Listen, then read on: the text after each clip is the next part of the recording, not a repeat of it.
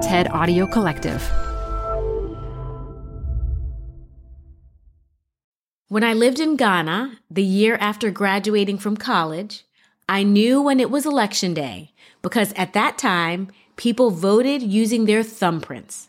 They would put their thumb on a purple ink pad, then mark their preferred candidate on the paper ballot. Stained fingers were the equivalent of the I voted sticker you get after voting here in the US. And it was a communal way to show everyone that you had exercised your right to vote. It was a really visible way of showing pride around participation in elections. If you live in the United States, you know that 2024 is a national election year. In fact, it's a major election year globally. At least 64 countries are holding elections. This is a really big year for democracy. And let me tell you, I want to see purple thumbs or I voted stickers everywhere I go. We need people to show up at the polls and weigh in on issues that matter to them. So, what strategies can we enact to inspire a high level of participation? I'm Modupe Akinola. This is TED Business. Our speaker today is Lindiwe Mazibuko. She's a former parliamentary leader in South Africa and was first elected when she was still in her 20s. She has an important message for future leaders across the globe on how to combat voters' growing disillusionment with the democratic process. Then, after the talk, I'll share my hopes for the coming year. But first, a quick break.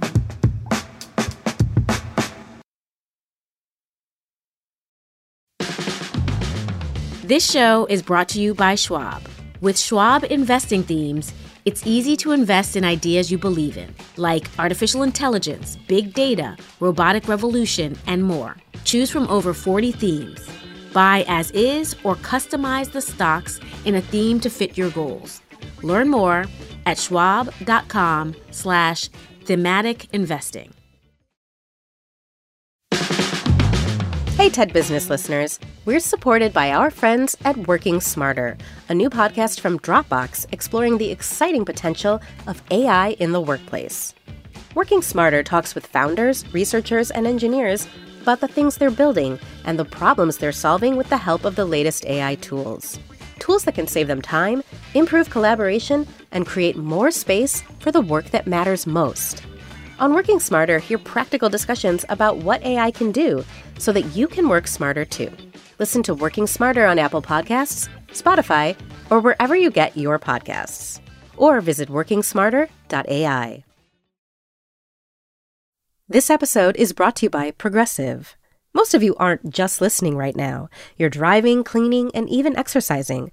But what if you could be saving money by switching to Progressive? Drivers who save by switching save nearly $750 on average, and auto customers qualify for an average of seven discounts. Multitask right now. Quote today at progressive.com. Progressive Casualty Insurance Company and affiliates. National average 12 month savings of $744 by new customers surveyed who saved with Progressive between June 2022 and May 2023.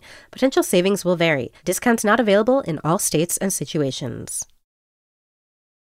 Add a little curiosity into your routine with TED Talks Daily, the podcast that brings you a new TED Talk every weekday.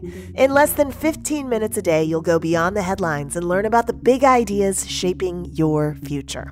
Coming up, how AI will change the way we communicate, how to be a better leader, and more. Listen to TED Talks Daily wherever you get your podcasts. I was 14 years old in 1994 when my country, South Africa, held its historic first democratic elections. I can vividly remember my mother taking me with her to the voting station, which was near the clinic where she worked, and where she would cast her vote for the very first time in a general election at the age of 45 years old. That's two years older than I am today, standing in front of you. By then, my mother was a taxpayer and a homeowner, and she was a mother of four children. She was a university graduate who had a long and storied career behind her in South Africa's public health service. She had raised us and educated us and imbued in all of us the religious and cultural traditions of our ancestors. In other words, she was a fully fledged adult woman of 45 years old, but she had never been allowed to vote in an election before because she was also black. Take a moment to think about what that day and that election must have meant for her and for the millions of black South Africans who were voting for the very first time. People who were previously not even considered legitimate citizens in the country of their birth. It took five long years of negotiations for the multiracial, multi party convention for a democratic South Africa, and later for the first democratic parliament to negotiate, draft, and pass one of the world's most respected and celebrated constitutions, for years, that negotiation process was marred by sabotage, assassinations, boycotts, and bloodshed. And yet, despite these many challenges, it also delivered a functioning electoral process and a visionary blueprint for a transformed society in South Africa. This blueprint contained not just a Bill of Rights, but a Bill of Public Goods, a promissory note, and a commitment to deliver a demonstrably better life for all of South Africa's people. In the decades since, however, that promise has not adequately been kept, largely because of the failure of our political leaders to live up to the promise of the country's hard won transition. These failures have led many young people today to express their preference for an authoritarian path, believing that gaining access to their most basic needs is worth sacrificing the right to vote and to participate in democratic governance. But history and research have shown us that democracy is still worth fighting for, despite the inadequacies of its leaders. And so, to get South Africa to a place where democracy can thrive, we need a revolution in political leadership. This has become my life's work. South Africa's constitution is widely considered to be one of the most unique constitutions around the world. This is primarily because we have a Bill of Rights which both declares our freedoms and guarantees our right to access things such as healthcare, water, education, housing, a protected and sustainable environment, and nutrition and shelter for children. Not many states have codified the right to access specific government services into their supreme law. Some of these rights are absolute, including the right to basic education, while others, such as the right to housing, water, food, healthcare, and social security, are considered progressively realizable rights. This means that the Constitution places an obligation on all governments regardless of political affiliation and regardless of the promises contained in their political manifestos, to implement measures that will lead to the full realization of these rights. This is why I say our Bill of Rights is also a Bill of Public Goods. But the South Africa that young people live in today is also one of the most unequal societies on earth. The South Africa of young people today is one of prolonged energy and water shortages, that render life undignified and intolerable.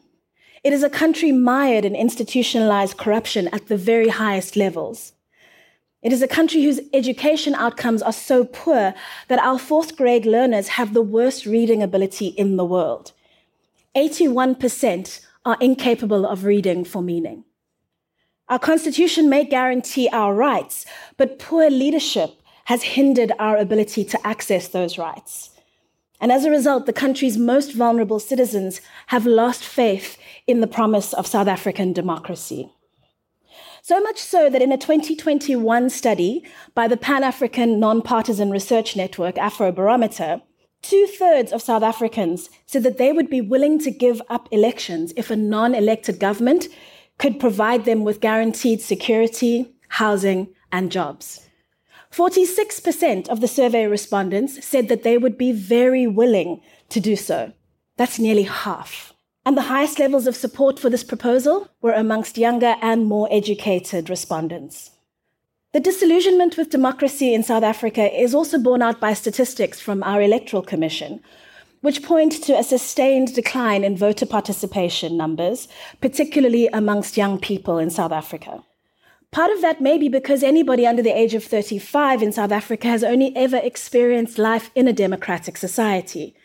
And to them, that society is simply not that visionary nation of ethical leaders delivering a society based on social justice and fundamental human rights. And so they feel no motivation to fight for a democracy that doesn't actually deliver on its promises. I desperately want that to change before South Africa slips into an authoritarian trap. I first ran for elected political office in 2008 at the age of 28, hoping to right these very wrongs. I wanted to contribute to the high minded and constitutionally enshrined idea of South Africa, a country of triumph over diversity, a place which had put the injustices of the past so far behind it that education, healthcare, water, and safety were considered basic human rights. In 2009, I was elected into a National Assembly into which I was one of the youngest members of parliament. But by then, the contagion of corruption had already begun to infiltrate the political class, and its consequences the declining quality of service delivery, the rapid decay of public infrastructure, the communities neglected, and the tensions inflamed were increasingly visible in daily life. I resigned from active politics at the beginning of my second term, burned out, frustrated, and disillusioned by how easily hubris, corruption, and incompetence could stifle the country's socio-economic progress. But even at my most jaded, I understood that the challenge lay with the quality of leaders in political office, not with the system in which they were duty bound to serve. And so today, my work is focused on building capacity in the right leaders, people of integrity, community mindedness, skill, self awareness, and to help them to make the transition into political and government leadership roles in South Africa and also throughout the African continent.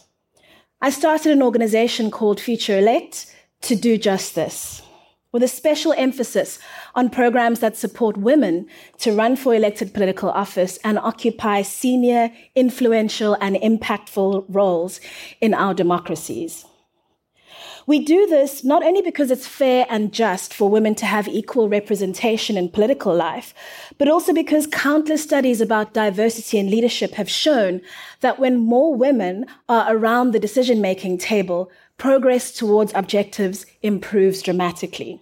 The very same is true of political leadership. So at Future Elect, we bring together classes of young people and women leaders who come from a range of political and ideological traditions, some having no political affiliation at all, to help shape the quality of leadership on the continent for the future.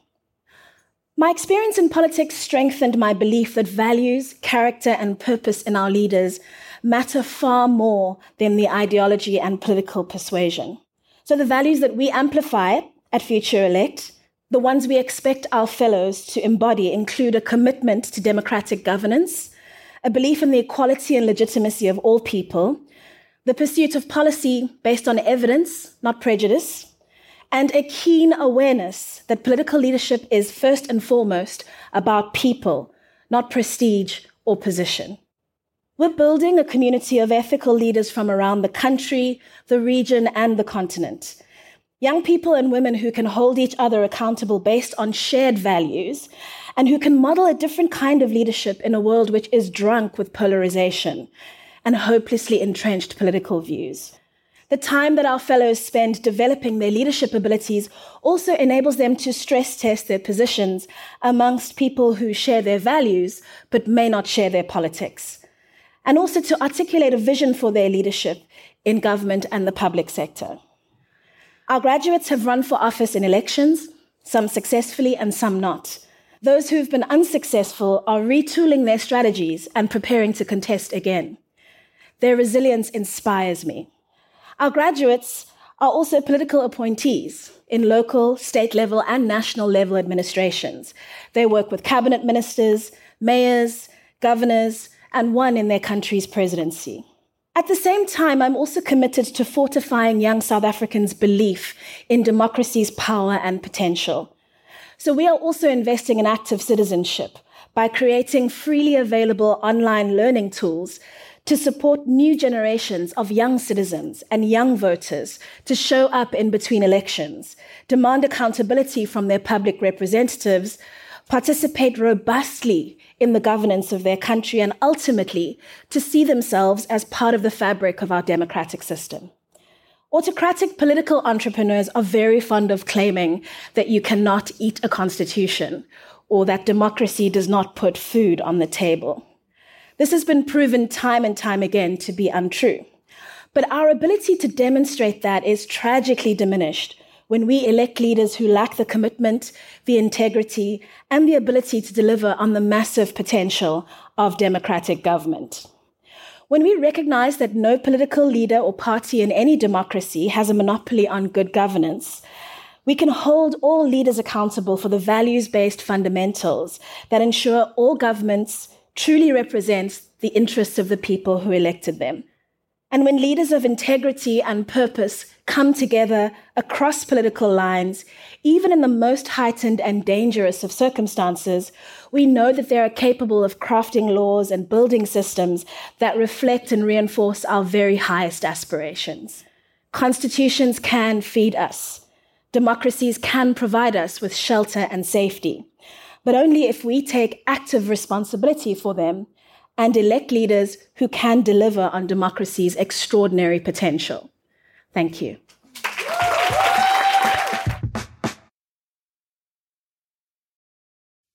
Support for TED Business comes from Odoo. What's Odoo? Well, Odoo is an all in one management software with apps for every business need.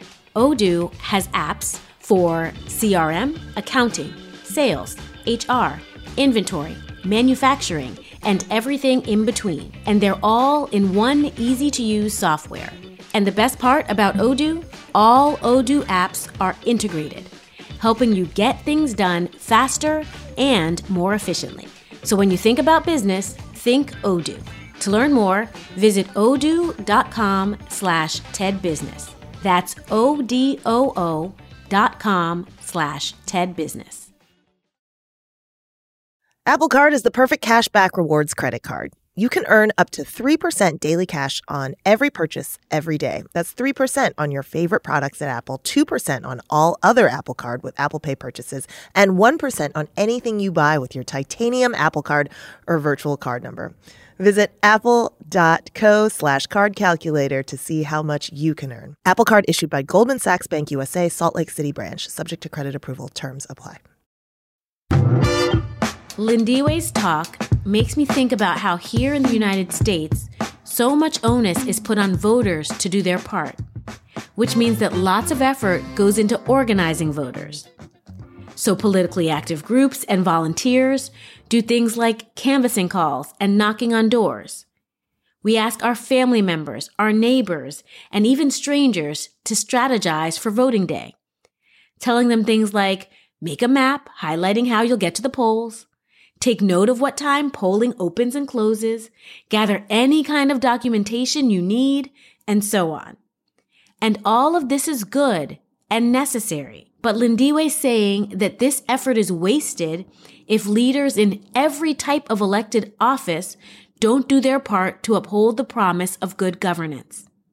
There are a lot of people right now feeling sad, scared, angry, or just plain fed up.